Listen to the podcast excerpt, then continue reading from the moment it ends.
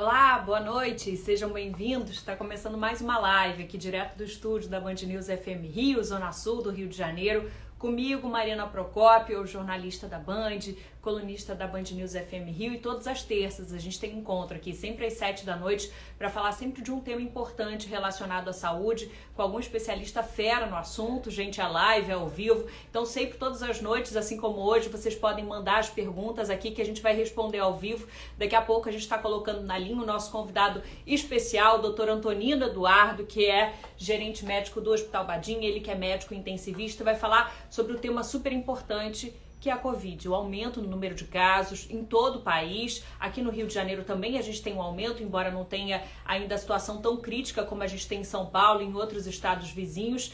E a ideia da nossa live de hoje é a gente falar sobre essa situação, contextualizar quem é, o olhar de quem está ali no, do lado de lá da trincheira, digamos, o doutor Antonino, que atua na rede particular, atua, tem também conhecimento, atua na rede pública, e falar um pouquinho da situação, de como a gente pode tentar se prevenir, né, em meio a essa roda viva que continua girando. Muita gente está trabalhando, assim como nós jornalistas, indo ao escritório, não só de home office. Como é que a gente pode tentar reduzir o risco de contágio nesse momento tão crítico no país? Esse é o tema da nossa conversa com o doutor Antonino Eduardo, a quem eu chamo agora, repetindo que vocês, gente, podem mandar suas perguntas, são todas muito bem-vindas, sejam todos muito bem-vindos. Vamos colocar na linha então o nosso especialista, já que deve estar chegando aqui com a gente. Doutor Antonino Eduardo já deve estar chegando aqui. Eu estou aqui procurando ele, mas ainda não entrou. Daqui a pouquinho ele já deve estar entrando conosco aqui, é, repetindo repetindo com vocês, eu tô aqui de olho já para ver se ele entra. É, para quem tá chegando agora, muita gente chegando, eu vou me apresentar mais uma vez. Eu sou Marina Procópio, eu sou jornalista da Band, da Band News FM Rio, e todas as terças-feiras a gente fala sobre saúde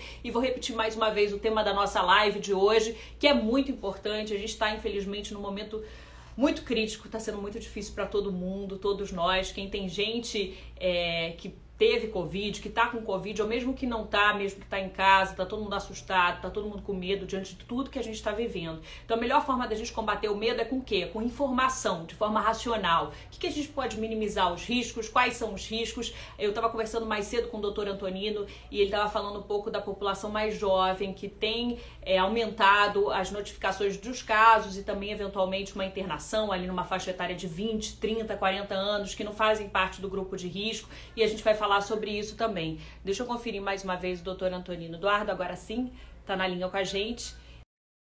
É, para falar um pouco sobre essa questão desse momento, de que forma que a gente pode se proteger no dia a dia. Doutor Antonino, mais uma vez é um prazer recebê-lo aqui. Boa noite, seja bem-vindo. Boa noite, prazer é meu, Mariana. Obrigado pelo convite. É, o senhor é sempre bem-vindo, não é a primeira vez, doutor Antonino. Sempre fala e dá uma aula para a gente, doutor Antonino. Tem anos de experiência e está aí combatendo há um ano já, um ano, portanto, dessa pandemia, incansavelmente na luta e na trincheira e pode dar para a gente um panorama primeiro. Eu queria começar, doutor Antonino, se senhor falasse um pouco do panorama aqui no Rio de Janeiro. A gente tem falado muito de, de, notícias de outros estados vizinhos. São Paulo, com a situação crítica, bateu hoje recorde de número de mortes. Espírito Santo, Minas Gerais. A gente se pergunta para onde que a gente vai, né? Teve um aumento de restrições aí na capital fluminense, ainda não se compara ao que a gente tem nos nossos estados vizinhos. É, como é que está a nossa situação, o senhor que tem conhecimento aí do lado de lá da trincheira com relação à Covid aqui no Rio de Janeiro? Bom, neste momento, no nosso Hospital Talbadinho, por exemplo, não temos vagas para Covid tivermos um paciente nesse momento que necessite de uma vaga em nível de terapia intensiva, nós vamos ter que, que, gerar um novo leito, vamos ter que improvisar numa área que nós temos, por isso que às vezes que eu falo que nós estamos com mais de 100% de ocupação. Né? Então, não, não estamos nesse momento vivendo como está São Paulo, mas eu não tenho dúvida que logo, logo essa situação pode, pode esbarrar aqui. Por quê? Devido ao, ao, ao trânsito, a um imenso trânsito entre os estados, enfim, é uma questão de tempo, não vale, não vale, é, vale, vale a gente sempre lembrar como é que foi no início. No início, o primeiro caso, por exemplo, foi em São Paulo, aquele paciente que veio da Itália, né, que foi diagnosticado lá, no, se não me engano, no Hospital Albert Einstein. Então, a tendência é uma tendência que nós tenhamos também. É, está conversando com o doutor Antonino Eduardo. Aqui para a gente Oi, deu uma travada. Mariana. Oi, doutor Antonino, deu uma travada, agora voltou. Agora sim, o senhor estava completando o raciocínio falando que a tendência é que nós tenhamos também Você é, acha um que um quadro aumento... similar, um quadro similar ao, ao quadro de São Paulo, devido ao trânsito. Né? Nós temos um, intento, um intenso trânsito entre as capitais, entre São Paulo e Rio. Né? E não só entre São Paulo e Rio, como outros estados. Nós vimos ontem também Minas Gerais bater um recorde também no número de mortos, de mortos. E, enfim, a tendência é que nós é, também sigamos o mesmo caminho se nada for feito, né? É necessário que hajam medidas. E é bom lembrar o seguinte: São Paulo está com um padrão de vacinação um pouco à frente da gente aqui. Né? Então, você pode ver que algumas cidades você teve uma redução do número de internados com mais de 80 anos, por exemplo, e o efeito disso, eu não tenho dúvida, que tenha sido a vacina. Né? A causa disso é, é, tenha sido a vacinação de idosos. Aqui a gente ainda não tem é, uma cobertura suficiente, é um pouco menor que 5%, se eu não me engano, para ter essa redução, essa segurança, né, doutor? É, sem dúvida. Aqui ainda temos um pouco. Profissionais de saúde, nós, estamos bem, bem, é. bem avançados, né? É. Eu mesmo, já, graças a Deus, já tomei as duas já vacinas, vacinou. a primeira e a segunda dose. Estou vacinado. Agora, o senhor vacinou, mas não desarma, não deixa os cuidados, de máscara, forma alguma, gel. De forma alguma, de forma alguma. Então, aqui, ó, máscaras, máscaras, máscara, álcool em gel.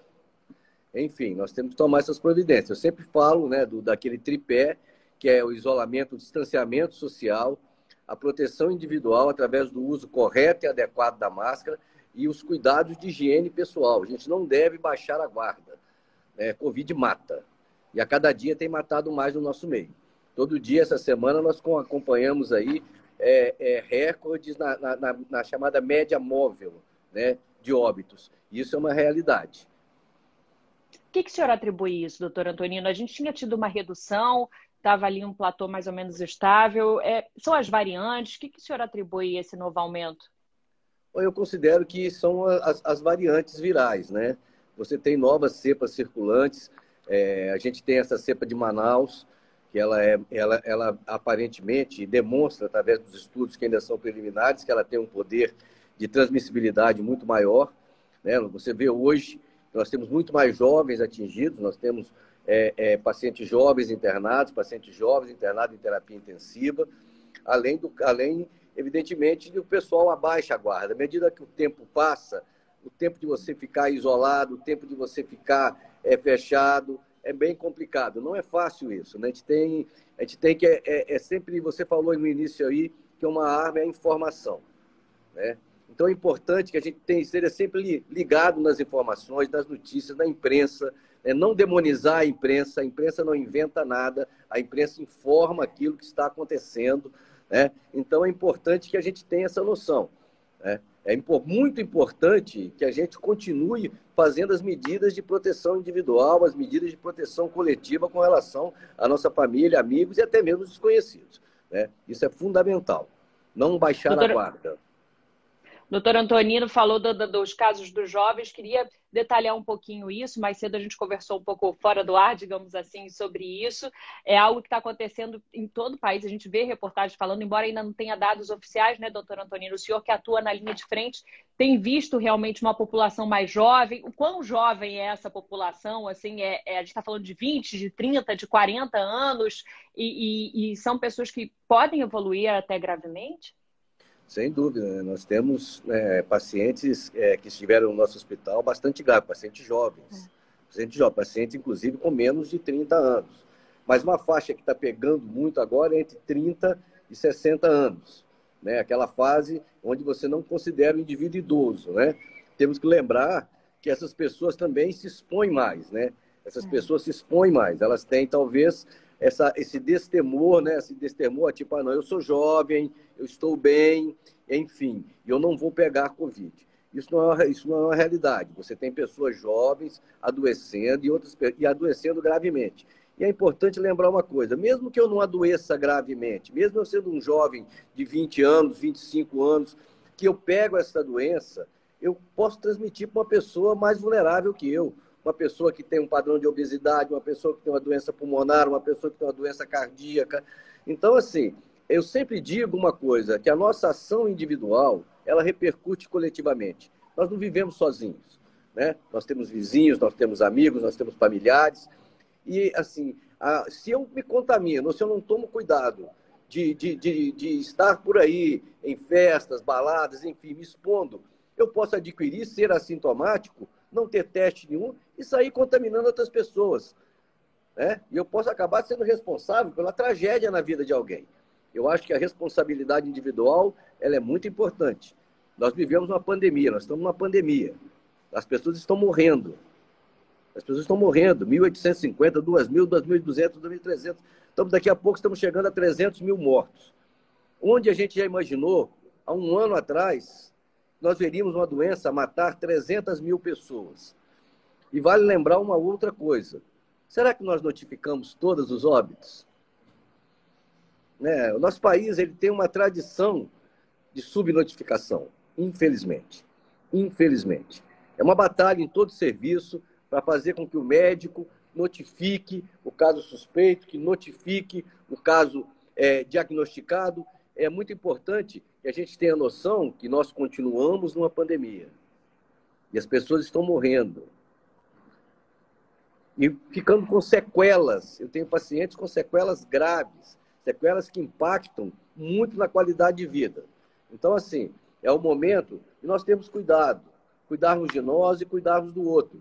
Né? A proteção individual, o uso da máscara, eu sempre digo, é um ato de empatia, é o respeito que eu tenho por você, é o respeito que eu tenho pelo outro.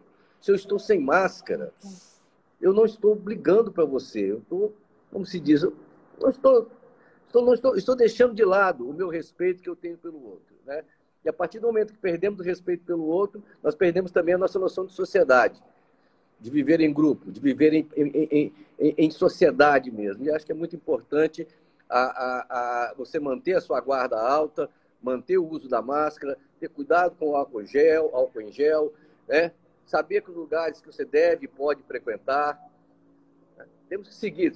Se o governo disse, se o, se, se o Estado disse, se a nossa cidade diz que não é para frequentar é, é, festas, baladas, por que, que nós vamos fazer isso? Nós estamos nos colocando em risco e colocando os outros também em risco.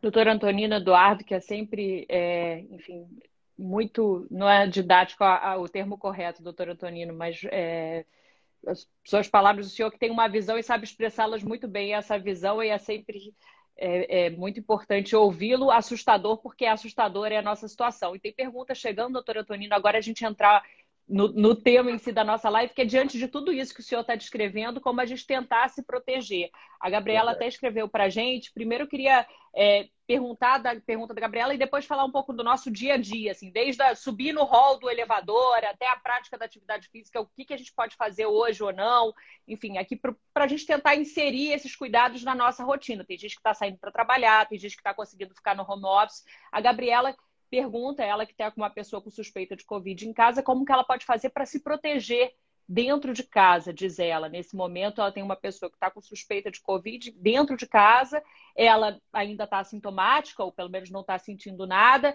é, o marido dela está mal, está tá, por enquanto, quer dizer, mal, está com sintomas de resfriado e teve pessoas no trabalho que tiveram resultado positivo para Covid. Um caso como esse, é, que medida é tomada, doutor Antonino? É, é o caso dela sair de casa, por exemplo, ou tem como ela ficar compartilhando o mesmo, ainda que seja o mesmo Bom, o ideal, o ideal seria não compartilhar, mas a gente sabe que na prática isso é muito difícil, né? A gente não tem. É, é muito difícil falar muitas vezes na questão de isolamento, né? As pessoas têm que trabalhar, as pessoas têm que ganhar a vida, as pessoas têm que comer, não é? Então, assim, mas também é, eu sempre digo o seguinte: morto não come, morto não trabalha. Morto não compra nada no supermercado. Tá? Morto não faz nada disso, não. Se você sair para comer, como às vezes, não, preciso comer, preciso ganhar, preciso fazer isso. É. Morto não ganha, não. Morto não, não, não come, não. Para quem, no caso da, da, da Gabriela, é, eu penso da seguinte maneira: primeiro, ter certeza né, de que há contaminação. A partir do terceiro dia de sintomas, deve procurar um serviço de saúde, deve verificar se realmente está contaminado e, a partir daí, ser avaliado por um médico. Isso é muito importante. Covid é uma doença perigosa, não é apenas uma doença é, pulmonar, é uma doença sistêmica. E manter aquelas condições que sempre falamos. O, o, o, principalmente o indivíduo contaminado. Ele tem que usar máscara em tempo integral. Deve em ficar casa. isolado, é em casa, deve ficar isolado no, em, um, em, um, dos, em um, dos, um dos, dos quartos da casa, se isso for possível. Se não for possível, pelo menos utilizar a máscara. Tá? E aquela pessoa que tem contato, muitas vezes o que, que acontece? Você tem aquela questão da, da, da imunidade cruzada. Eu já vi casais em que, comprovadamente, o indivíduo, é, um, do, um, um dos pares, pegou Covid, está, foi, foi detectado através do exame de PCR, tá? e o parceiro não pegou. Esse parceiro ele vai continuar saindo, fazendo as coisas. Eu acho que ele deve, nesse, nesse momento, se afastar se for possível. E manter-se afastado. Que mesmo ele não sendo, às vezes, um transmissor em potencial, ele também pode pegar, manipular alguma coisa que esteja contaminada, se contaminar e contaminar outra pessoa.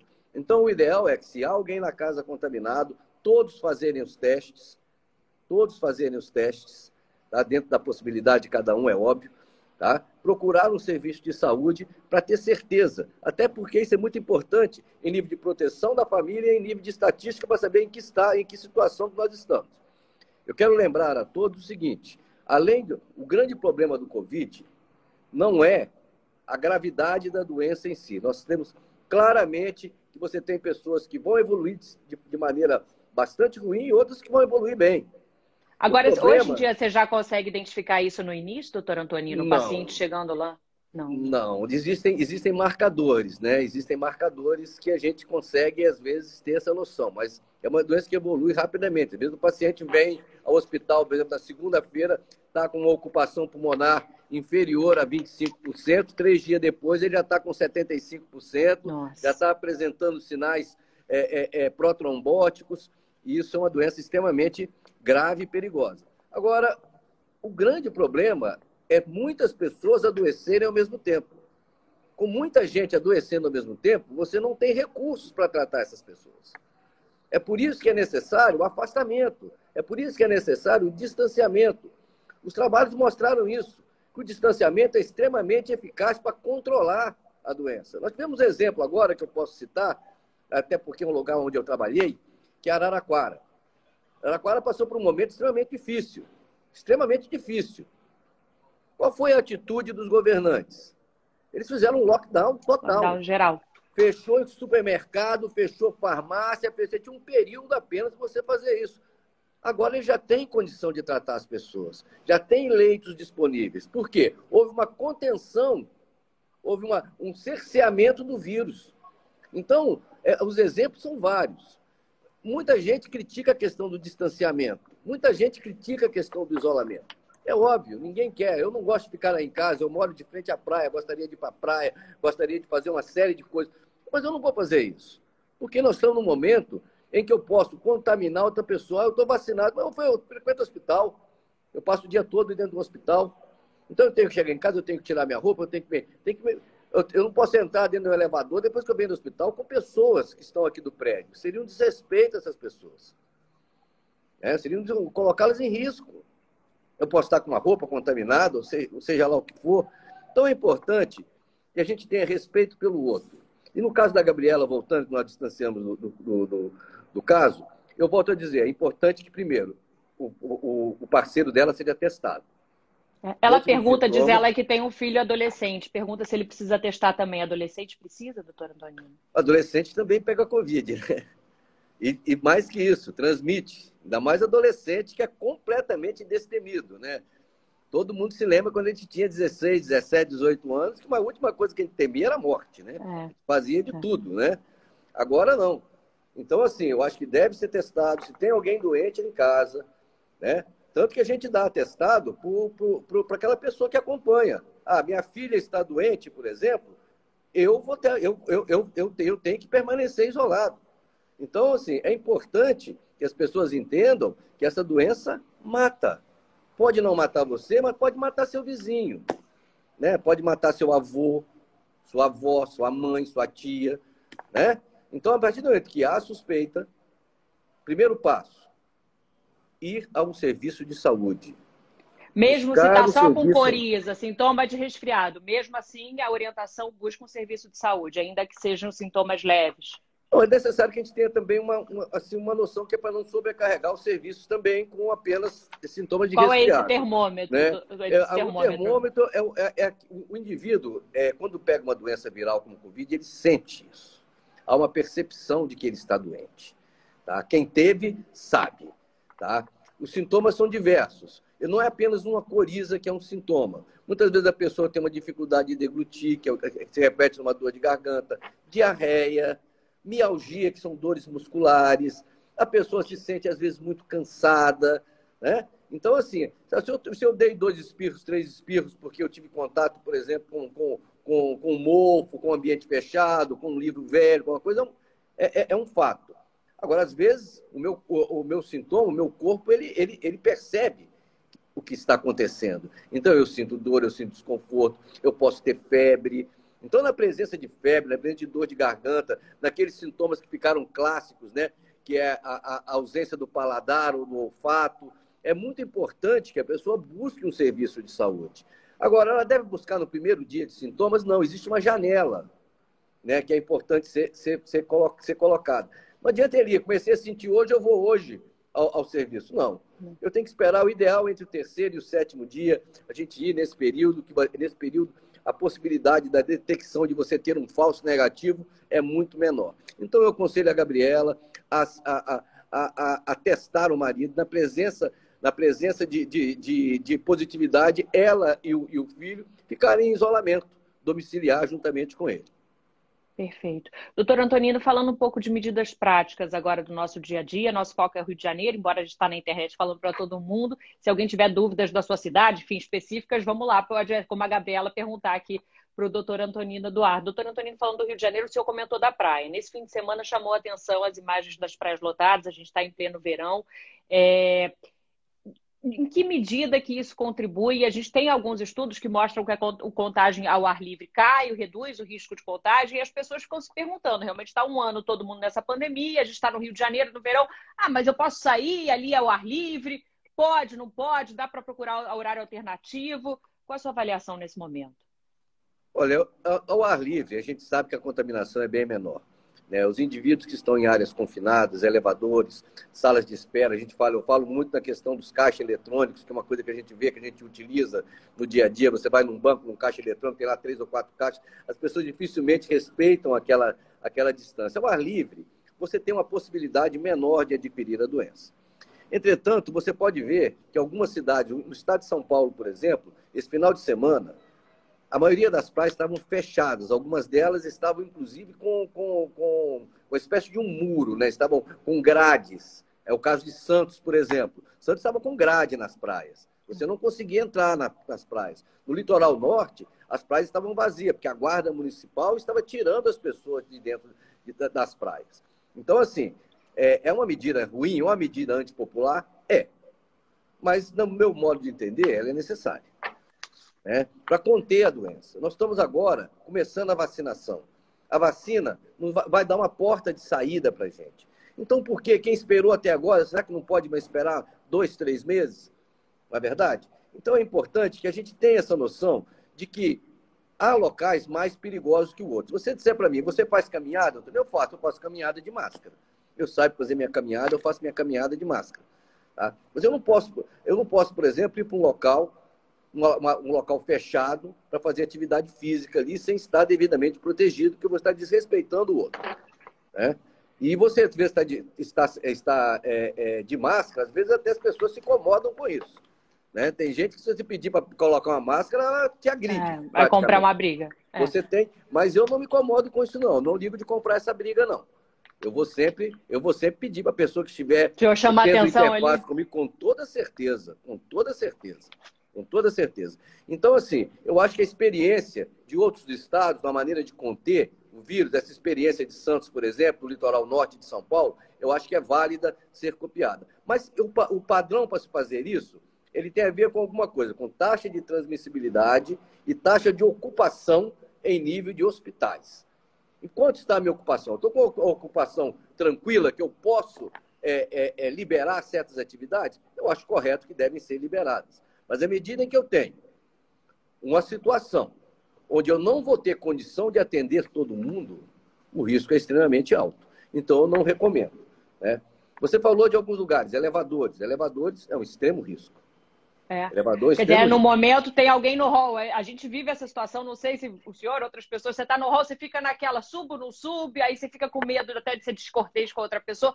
Nesse momento é o momento de ser, enfim, ah, não, não se importar eu não, eu não com isso. Descortês, eu vou ser cortês é. pedindo para que ela espere. Ou então, se ela fizer muita questão, eu dou meu lugar para ela, não tenho pressa de, de, de chegar nos, nos lugares, não. Eu quero chegar com segurança.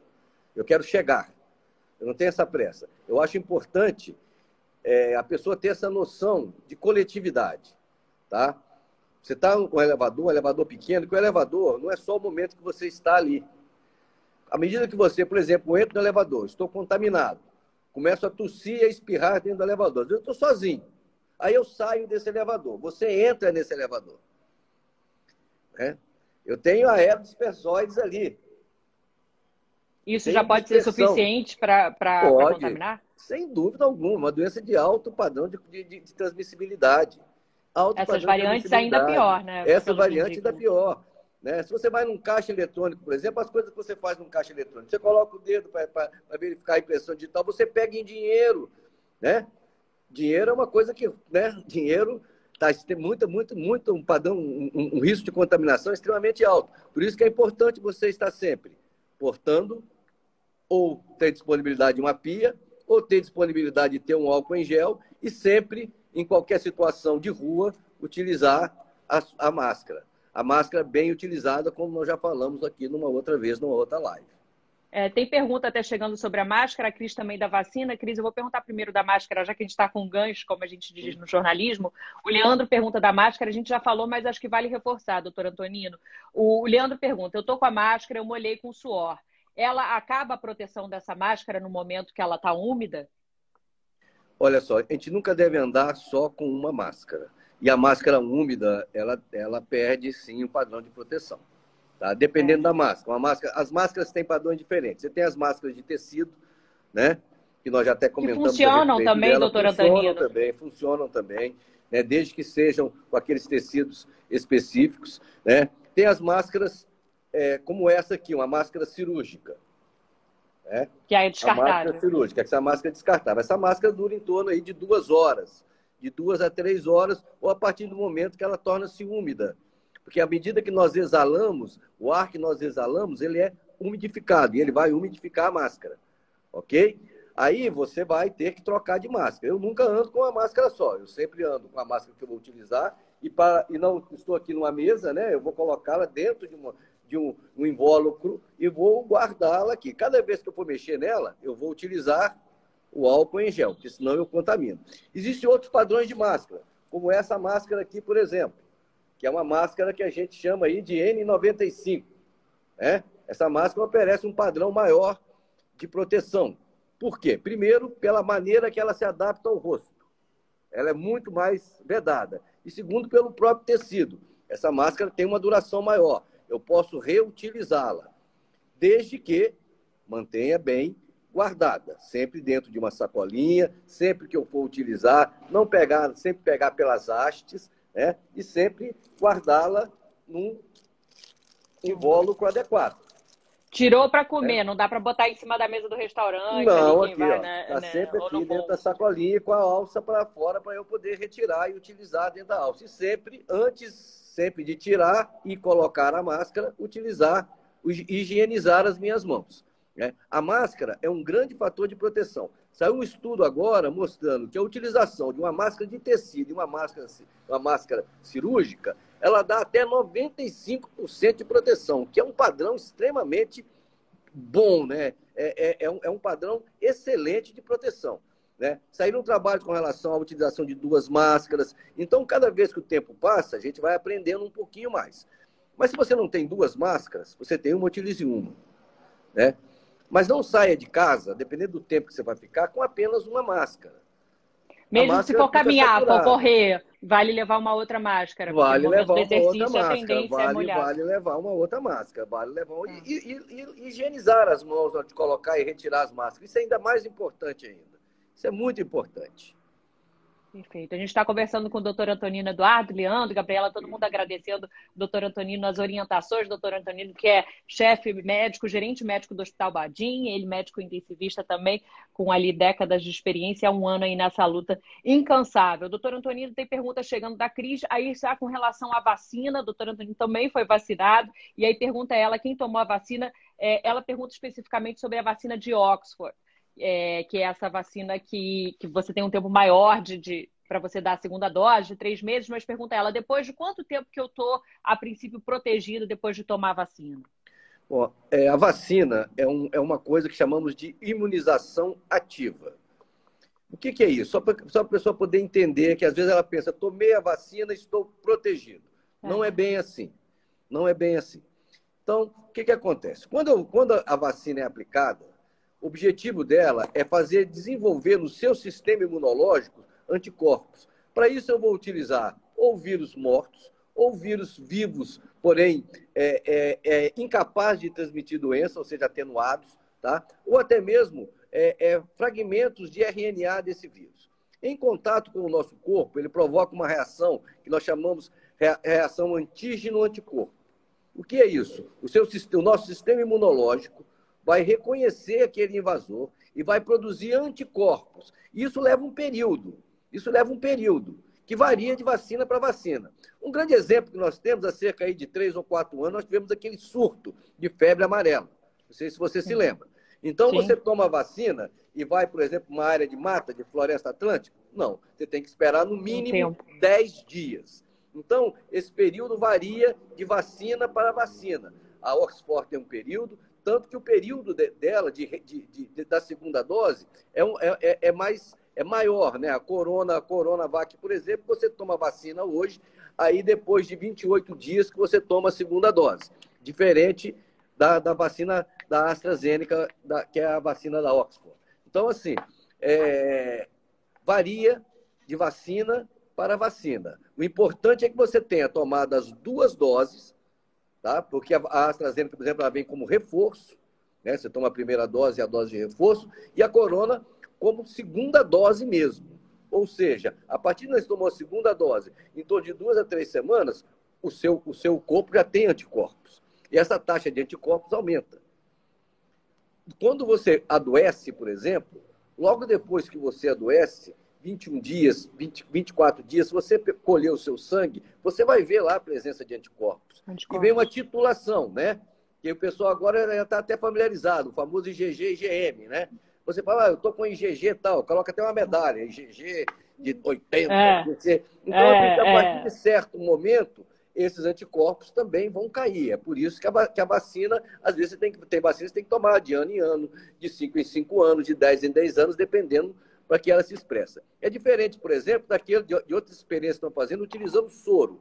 O soro, por exemplo, vamos dar um exemplo, o soro antiofídico. A pessoa leva uma picada de cobra, por exemplo, né? ela recebe o soro, ela recebe anticorpos antiveneno. Anticorpos, pronto. Isso é uma imunização passiva. Tá? O tétano também eu tenho. Eu tenho a vacina antitetânica e tem o SAT, que é o soro antitetânico. Né? Se eu não fui vacinado e sofro uma lesão, por exemplo, suspeita, eu tenho que tomar o soro. Eu, tô, eu, tô, eu vou, meu corpo vai, vai, vai, produzir anticorpos? Não. Ele vai receber os anticorpos prontos. Isso é uma imunização passiva. A vacina, não. É ativa. Vacinei, meu corpo começa, meu sistema imunológico reconhece aquele agente agressor, aquele agente estranho que nós chamamos de antígeno, e o corpo produz anticorpos específicos para atacar e para proteger contra aquele antígeno. Então, há uma variação de tempo dependendo da, do tipo da vacina e da dose. Nós já sabemos que a, a, Johnson, ela produziu agora uma vacina que é dose única, né? É, ah, é? É, é, é dose única. Então, é, provavelmente deve chegar aqui no Brasil à medida que todas as vacinas devem ser compradas, né? Aí uma notícia hoje, não sei se vocês viram, que nós já compramos em torno de 500 milhões de doses. Espero que isso realmente é, seja um fato e que toda a nação brasileira seja protegida no menor tempo possível. Esperamos todos, doutor Antonino. A ele pergunta se pacientes crônicos, se, podem tomar a vacina. Existe uma relação da, daquilo que se pode e que não pode tomar vacina, com mulheres grávidas, enfim, tem uma, uma relação. Seria uma extensão muito grande. Depois a gente pode colocar disponível, você pode Boa. colocar disponível na página quais são todas as contraindicações, porque são, são algumas. Perfeito. A gente vai colocar, viu, a Ali? A Ali que participa eu vou, sempre eu vou com a gente, tá ela no, pode, ela pode deixar... Com... Pois não. não. A gente pode colocar depois aí a, a, a, a essa, esse, esse link, né? Com essas contraindicações da vacina, que eu acho muito interessante, acho que todo mundo deve, deve, deve saber. Boa ideia. Ainda sobre a vacina, a Ana faz uma pergunta que está na, nas manchetes dos jornais hoje, Ana, e é interessante, ela teve uma pessoa próxima a ela. A mãe dela tomou a vacina da AstraZeneca, que é a AstraZeneca e Oxford, e diz ela que teve uma reação à vacina. Não sei qual foi a reação, Ana, espero que não seja muito grave. A gente tem até uma discussão que está acontecendo, né? A doutora Antonino está acompanhando, porque alguns países da Europa suspenderam a vacinação por conta de eventos é, trombogênicos, de trombose em alguns pacientes. É um número muito pequeno, saiu há pouco uma nota da Fiocruz, que deve já está começando a produzir essa vacina aqui no Brasil, falando que são 15 pacientes exatamente, no universo ali de milhões de pacientes vacinados na Europa que tiveram que, portanto, consideram ainda a vacina segura, é a posição da Organização Mundial da Saúde da Anvisa. Estão esperando mais pesquisas. Mas ela pergunta, ela teve febre e cansaço. Obrigada, Ana. Diz ela, a mãe dela que tomou AstraZeneca. Isso é comum? O senhor tem visto, tem tido relatos, doutor Antonino? Sim, alguns relatos, não só da AstraZeneca, como a Corona. Algumas pessoas apresentaram dores, cefaleias, dores de cabeça. Algumas pessoas apresentaram realmente uma, uma febre baixa, uma mialgia. Mas isso é comum, né? Em muitas vacinas que a gente toma, é. a gente é. apresenta ali uma reação vacinal. Agora, tem Quem tem separar... filho pequeno sabe muito bem, né? Tem aquela exatamente, coisa do dia seguinte, tomou vacina, tá com febre, tá com Exatamente, exatamente. Agora, não são reações de natureza grave. É, alguns países, principalmente é, é, é, é, na, na, Europa especificamente, começou, se não me engano, na Noruega, depois a Dinamarca, é, apresentaram alguns pacientes, se não me engano, você disse 15, eu tinha ali, eu tinha, a última leitura que eu fiz foi em torno de 9 pacientes. Tá? Mas devido à gravidade da, da, da reação. Né? Uma, a trombose é um risco extremamente alto. Uma pessoa que tem trombose tem que ser tratada de imediato. Agora, cabe algumas perguntas. Né? Eu participei é, na quinta-feira da semana passada de uma discussão que a gente faz num grupo onde tem infectologistas, intensivistas, clínicos, pneumologistas, e houve uma discussão a respeito exatamente dessas reações. Muitas pessoas, elas já têm um potencial pessoal de apresentar trombos, diferente de outras pessoas. Tá? E como então, é que você sabe, doutora Antonina? É o indivíduo, o indivíduo, o indivíduo obeso, o indivíduo com menor, que, que, tem, que tem um padrão de, de deambulação menor, o paciente acamado. Tá? Essas pessoas, eles têm um padrão, um risco maior de apresentar trombos. Tá? Então, assim, é, não há um estudo ainda que confirme essa, essa questão trombogênica da vacina esteja relacionado realmente à vacina. Você pode ver que na Inglaterra, que foi um ponto onde teve a maior quantidade de indivíduos vacinados, não houve nenhum tipo de reação como essa. Né? Pelo menos até agora não foi descrito. É, eu considero, e a Fiocruz avalia, avalia isso, avaliza isso, perdão, que é uma vacina segura. Eu não teria dúvida em tomá-la tá? e indicá-la para outras pessoas. Inclusive, a minha mãe tomou a vacina da AstraZeneca, graças a e Deus. E teve alguma reação? Não, não que eu saiba, ela não falou, não falou nada. Então, assim, pequenas reações, como uma febre, uma dor de cabeça, uma coisa assim, pode acontecer. Tá? Existem alguns outros relatos, né? Tem gente. Mas existe também aquela questão é, da, da relação causa e efeito. Isso tem que estar sempre comprovado. É, nós tivemos alguns casos na Dinamarca, é, Portugal. Portugal é, a Vera um caso, fala de Portugal engano, aqui. É, é, e, e na Noruega. Tá? Então, assim, nós temos que ver quais foram as condições que essas pessoas, é, quais eram as condições prévias dessas pessoas que sofreram. Então, não há nenhum estudo, não, não há nada ainda que possa dizer, não, essa vacina não é segura. Eu considero, a partir do momento em que houve os testes, a partir do momento que, uma, que, uma, que a, a Fiocruz, que nós devemos ter, eu tenho total respeito e total confiança em tudo aquilo que a Fiocruz disser. Né? Porque ali tem cientistas sérios, pessoas sérias, estudiosas, e, e, e com, como se diz, motivadas em, em contribuir com a, com a questão da vacina, com a questão dos estudos. E não há nada ainda no Brasil especificamente, tá? Existem realmente, se não me engano, são nove países, né? Que, que, que fizeram, que, que estão, que eles suspenderam, eles não proibiram, eles suspenderam, estão estudando esses casos. Então é muito difícil de falar sem realmente ter acesso a, aos estudos, sem realmente ter acesso ao caso individual de, de cada um desses pacientes, se realmente há uma relação entre vacina e trombose. Porque não é só a vacina que provoca trombose. Nós devemos, de, temos dezenas de drogas que são trombogênicas e muitas delas nós usamos no dia a dia. Perfeito. Ainda falando sobre prevenção, a Kelly pergunta se há algum tratamento preventivo, passado um ano aí do início da pandemia, vocês têm trabalhado com algo nesse sentido Não. ou pós? Não, existe, existe algumas, algumas é, é, questões que avaliam que, se, que o tratamento precoce poderia evitar um mal maior. Não, eu não acredito nisso não. Até porque não há nenhum estudo que comprove isso. Agora, é, o que acontece é uma análise de como era no início da pandemia, tá? E como passou a ser a partir de agosto, setembro do ano passado. No início da pandemia, se você me perguntasse é, quando que eu devo ir ao hospital, eu ia falar quando você tiver falta de ar. É. Né? Quando tiver febre prolongada por, por mais que não cessa com o uso de antitérmicos. Isso mudou. Isso mudou por quê? Porque antigamente se preconizava a intubação precoce. O paciente chegou, reduziu a saturação, intuba o doente. Fazia uma coisa chamada intubação sequencial rápida, que é uma técnica difícil, tá? que necessita treino. É, não é qualquer pessoa que faz uma intubação sequencial rápida, não é qualquer médico que faz uma intubação sequencial rápida, ele tem que receber treinamento específico, ele tem que ser treinado para fazer isso. Tá? Então, isso também foi responsável por muitos problemas. É. Tá? Então, assim, o que a gente, o que a gente, é, o que a gente diz é que a pessoa deve ir ao médico. Porque a avaliação médica, ele pode fazer com que haja uma internação precoce, uma proteção daquele indivíduo, como, por exemplo, na utilização de medicações antitrombóticas. Tá? Então, se você vai até o hospital, por exemplo, tá? e eu checo em você um, um, dado chamado dedímero. Dedímero é um exame de sangue que eu faço no, no, num paciente. Aí eu chego à conclusão que você tem uma taxa de dedímero perigosa, eu já te anticoagulo preventivamente. E isso realmente tem um resultado melhor. Mas não é um tratamento precoce para a Covid. Tá?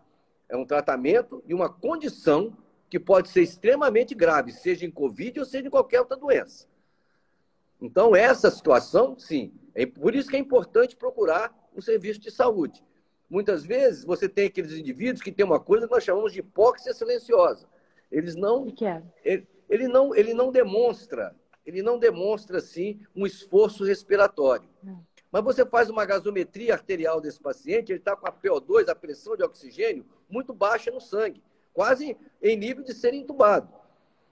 Tá? Então, esses pacientes são pacientes de alto risco. A, a, a, procura precoce do serviço médico faz com que você possa identificar aquele indivíduo que tem o um maior potencial de desenvolver a doença e, prote e poder protegê-lo. Tá? Mas isso não vai impedir, por exemplo, que ele seja entubado, que ele vá para o CTI. Tá? Isso vai te dar condições melhores de lidar com eles. É uma estatística aqui, um estudo da AMIB, que é a Associação de Medicina Intensiva do Brasil, mostrou que cada. Olha a gravidade dessa doença, hein? De cada três pacientes que são entubados, dois morrem. Nossa. Isso é uma estatística da AMIB tá? que está à disposição. Existe alguma outra doença, pelo que o senhor acompanha, que tem uma estatística tão cruel não. assim, tão alta? Não, e que mande tantas pessoas para a ventilação mecânica. Não.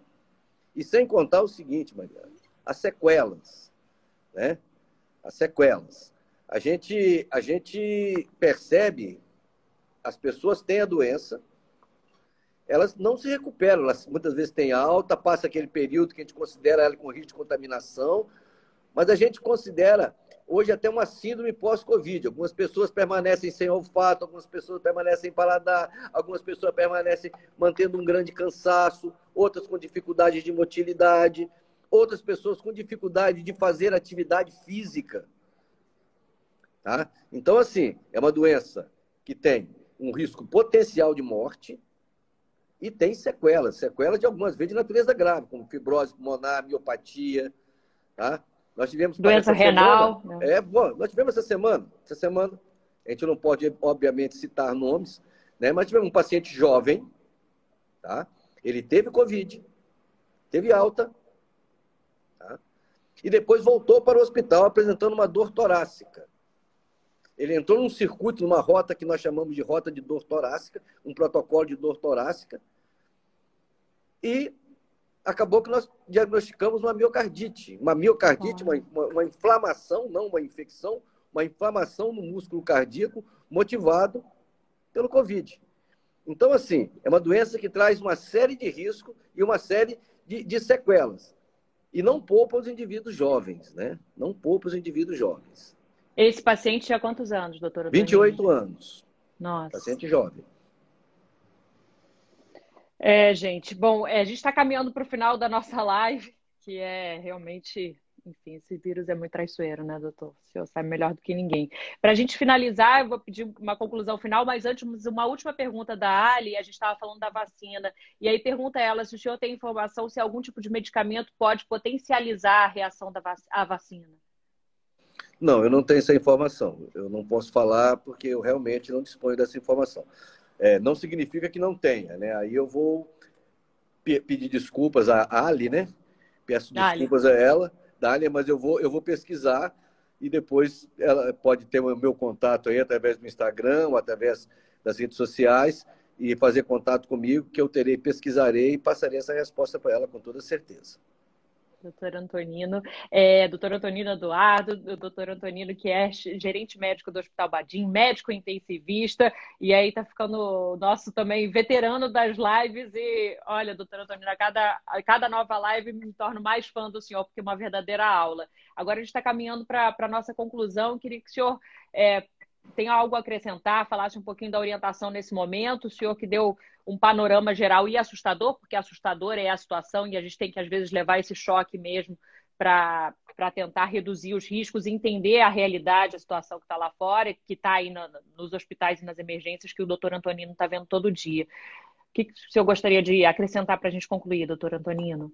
É, mais uma vez eu volto a falar uma coisa que eu tenho repetido sempre, né? A minha ação individual, ela repercute coletivamente. Né? É, eu queria o um apelo, que eu me dirijo agora principalmente aos indivíduos mais jovens. Tá? É, nós estamos numa pandemia onde as pessoas, onde morrem em torno de duas mil pessoas por dia no nosso país. A cada dia isso piora. A gente não tem visto melhor, a gente não tem observado esse quadro melhorar. Já estamos caminhando aí para quase 300 mil mortes, 300 mil histórias, 300 mil pessoas que, que tinham aquelas pessoas que os amavam, eram pais, eram irmãos, eram filhos, enfim, isso é, um, isso é trágico, isso é trágico, isso é trágico. Então, assim, vamos ter respeito pelo outro. Vamos utilizar esse tripé que eu falo. Proteção individual, utilizando corretamente as máscaras, né? higiene pessoal, utilizando o álcool em gel quando não tiver disponível uma pia com água e sabão para lavar as mãos, tá? E um distanciamento social. Tá? Eu sei que isso leva a muitas críticas, né? Ah, é muito fácil para você falar de distanciamento social, se você tem dinheiro, se você tem comida, se você tem isso. Mas eu volto a falar que morto não come, morto não compra, morto não consome, né? Então, assim, eu acho importante, eu não estou falando aqui em lockdown, mas se isso vier a ocorrer, respeite. Tá? Quando um governo, quando o nosso prefeito aqui na cidade do Rio de Janeiro determina uma situação, tá? é óbvio que sempre vai, sempre vai haver crítica, sempre vai haver aquela pessoa que concorda e a pessoa que não concorda. Mas, enfim, a, a questão não é concordar ou não concordar, a questão é cumprir. A questão é cumprir. Respeitar o outro. Você pode contaminar alguém, você pode ser responsável pela morte de alguém. Né? Você pode ser responsável pela morte de alguém, já pensou nisso? Não. Tá? Ou pelo sofrimento, pelo sofrimento intenso. Eu já tive várias vezes aqui de chegar para pessoas e falar: olha, o seu pai infelizmente faleceu. A sua mãe infelizmente faleceu. Olha, acabei de entubar o seu pai. Tá? Eu tive colegas, tem colegas cujos familiares está internado no hospital. Tá? E é uma heroína, porque ela está todo dia trabalhando. Quero aquela, se ela estiver vendo, ela sabe que, de quem estou falando, da minha, da minha admiração, da minha honra de trabalhar com uma pessoa como ela. A mãe dela está internada, foi entubada, ela não ficou chorando, ela estava lá na frente de serviço trabalhando. Ela chorava, assim. Ela estava na frente de serviço trabalhando, salvando vidas, salvando vidas. Uma mulher heróica. Tá? Então, assim, a gente tem que pensar no sofrimento do outro. Então, o meu apelo é que as pessoas se conscientizem disso. Se conscientizem. A praia não vai embora, a praia vai ficar aqui. Agora você pode ir embora. O seu pai pode ir embora. Seu vizinho pode ir embora. A praia vai ficar aqui.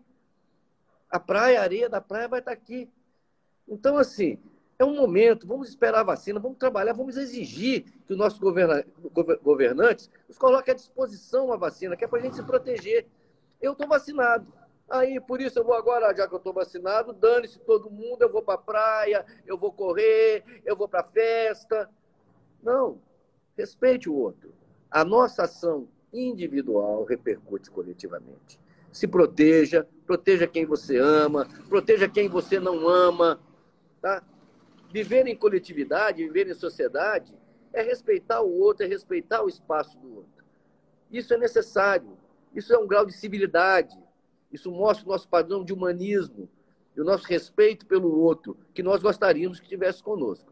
É esse o recado que eu deixo. E mais uma vez agradeço muito, Mariana, o convite. É muito bom estar com você. Também sou seu fã, né?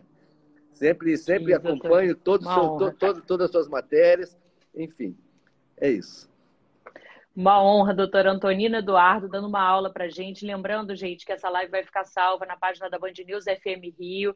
É, então, para quem quiser compartilhar, enfim, espalhar informação é o que a gente falou no início da nossa live. Informação é saúde também, é prevenção. Tá aí na Band News FM Rio. E eu aproveito para convidar. Sábado a gente tem uma entrevista na Band também, sete da noite, com o doutor Antonino Eduardo, já completando algumas informações também. Que a gente explora o doutor Antonino, porque é muito férias, é muito bom. Eu agradeço a todo mundo que está aí aplaudindo e agradecendo também mais uma vez. Obrigada pela companhia a todos, em especial a você, doutor Antonino, e parabéns pelo trabalho, viu? Obrigado, obrigado a todos e tchau, uma boa noite a todos. Boa noite, gente. Tchau, boa noite, boa luta.